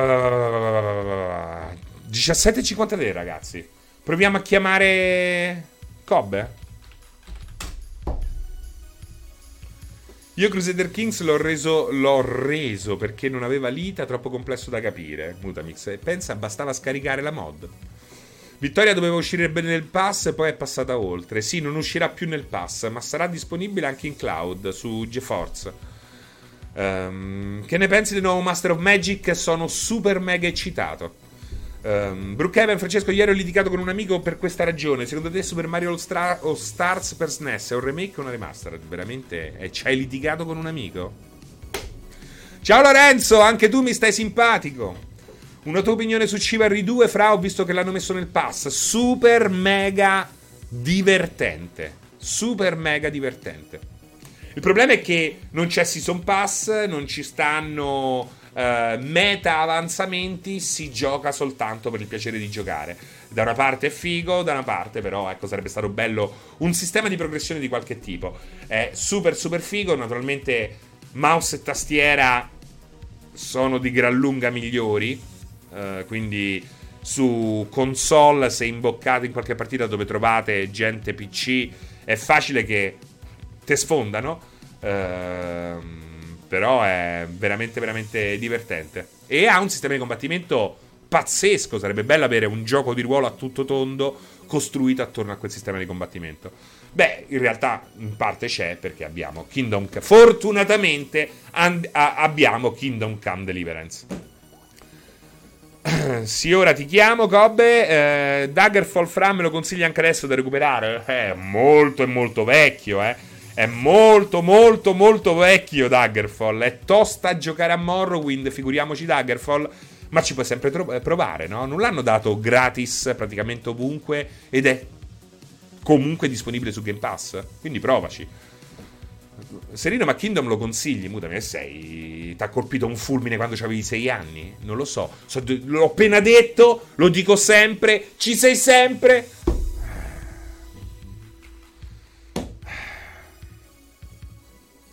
Non è, non è, affatto impossibile giocare a Kingdom Come. È impossibile se sei uno di 8 anni iperattivo che non riesce a ricordarsi due regole base.